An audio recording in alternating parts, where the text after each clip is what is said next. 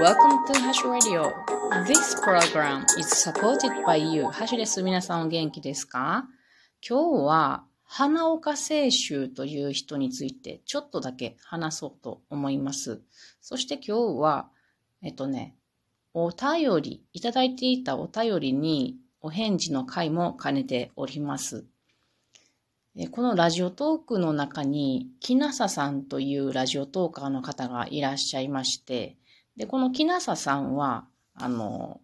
絵本を作る方なんですね。お仕事で作っていらっしゃるのと、あと趣味でも作っていらっしゃるようなんですね。それで、木笠さんは今、その花岡清舟の本を作っていらっしゃるところなんですよ。で、えっとね、私は以前に和歌山県に住んでいたことがあるんですね。で、この花岡清舟さんは和歌山県の方なので、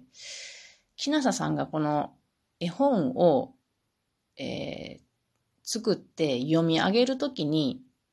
一箇所和歌山弁で話してみたいということだと思うんですけど、それで私が和歌山弁をちょっと、あの、私話せへんけどね、まあ、ちょっと話せるというか、真似することがなんとなくできるみたいな感じなので、それをご存知なので、えー、ちょっとここの部分を和歌山、和歌山弁にしてもらえへんかなっていう依頼を受けまして。で、私はできませんが、あの、知り合いの和歌山の方にご協力していただいて、えー、その、一部分をね、和歌山弁で読むことができるようになりましたので、それを後で読んでみようと思います。で、その前に、花岡清舟さんについてちょっと話そうと思います。私ね、詳しくないんで調べました。花岡清舟さんは江戸時代の外科医の人なんですけれども、えー、生まれたところは、和歌山県の紀の川市という、こことても美しい、たほやかな感じのところです。で、何がこの人のすごいところかというと、世界で初めて全身麻酔手術を成功させた人なんですよ。世界で初めてですよ。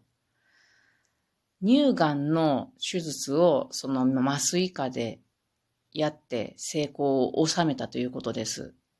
で、欧米はその頃まだ麻酔ができていなくって、この花岡清舟さんが成功させた後よんじゅうねんごにやっと初めて全身麻酔が行われたということなので、これはすごいことだろうなと私も思いますね。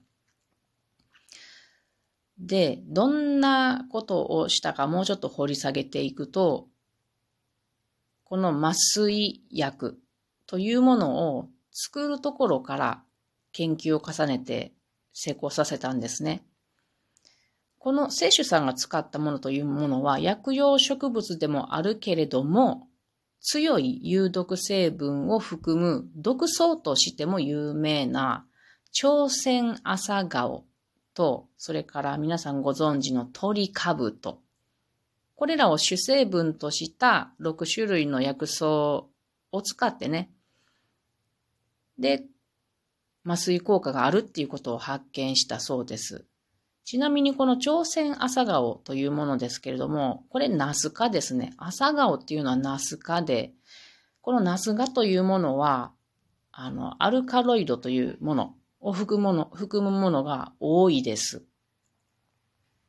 で、このアルカロイドはまあ強いと毒になってしまうけれども、薬用とかね、食用とかにも使われるわけです。あの、朝顔の種ってあるじゃないですか。あれ、試しに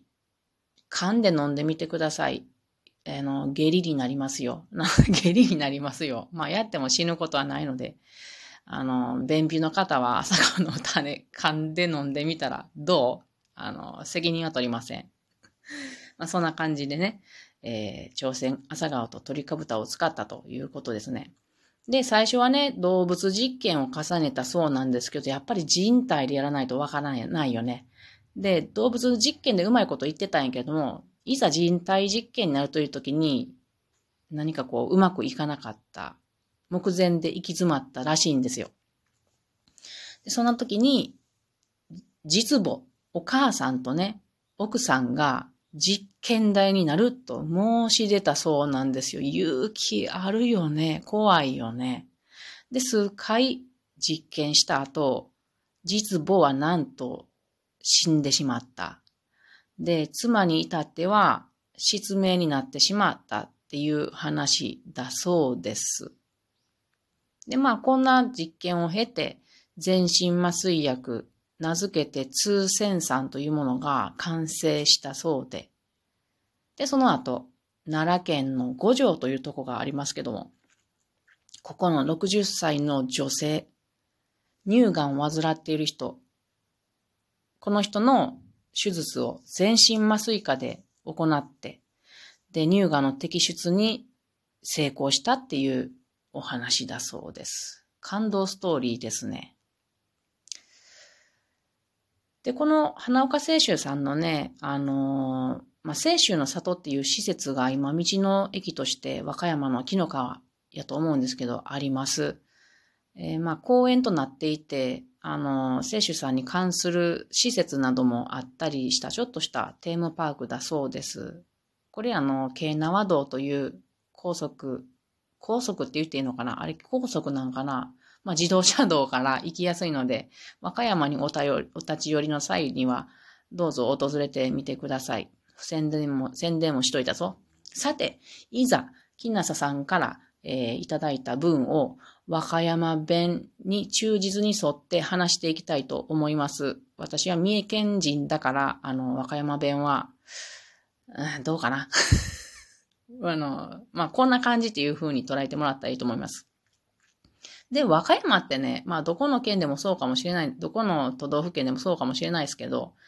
小さな市ごとに、は、あの、方言違うんですよ。で、私がこの和歌山弁を教えてもらった知人の方は、えっとね、この紀の川の人とは違うので、厳密に言うと、うん、方言が違います。で、あの、ちょっと上品めの家庭という想定で、あの、訳してもらいました。じゃあ、読んでいこうと思います。きなかささん、よう聞いてみてください。頑張ります。はい。おまん、いけるか？わいは花岡清舟、紀州平山の外科医や。全国から来た若いもんに、病気や怪我を治す医術を教えちゃっとる。助からんかもしれんでも、ちょっとでも命が持つように手を尽くすのが医者や。胸に大怪我した女子が担ぎ込まれてきて、昔から胸は女子の急所で切ったら助からんと言われちょるけど、わいは外科医や。できるだけのことはしちゃらなあかん。出血は結紮して止めたし、傷口も縫合した。容体は落ち着いてきてて、わいはいけると信じとる。医術の手ほどきは父から。父は腕のいい医者やったけど、それでも治せん病気はある。わいは人の治せんもんを治す医者になりたいと、今日に留学させていただいたんや。今日でなら手に入る医学書もようけあったさかい。こんな感じやと思います。いかがだったでしょうか。いや、ちょっとね、これをあの話してくださった和歌山の知人の方もね、いきなりあの読んだんでは雰囲気がこうなかなか出えへんなって言うて、うん、同時通訳っていうのは難しいなとおっしゃってたので、今読んだ感じはね、あのちゃんとした和歌山弁じゃないと思いますね。もっとね、砕けた言葉が本当はいっぱい出てくるはずやと思いますね。例えばね、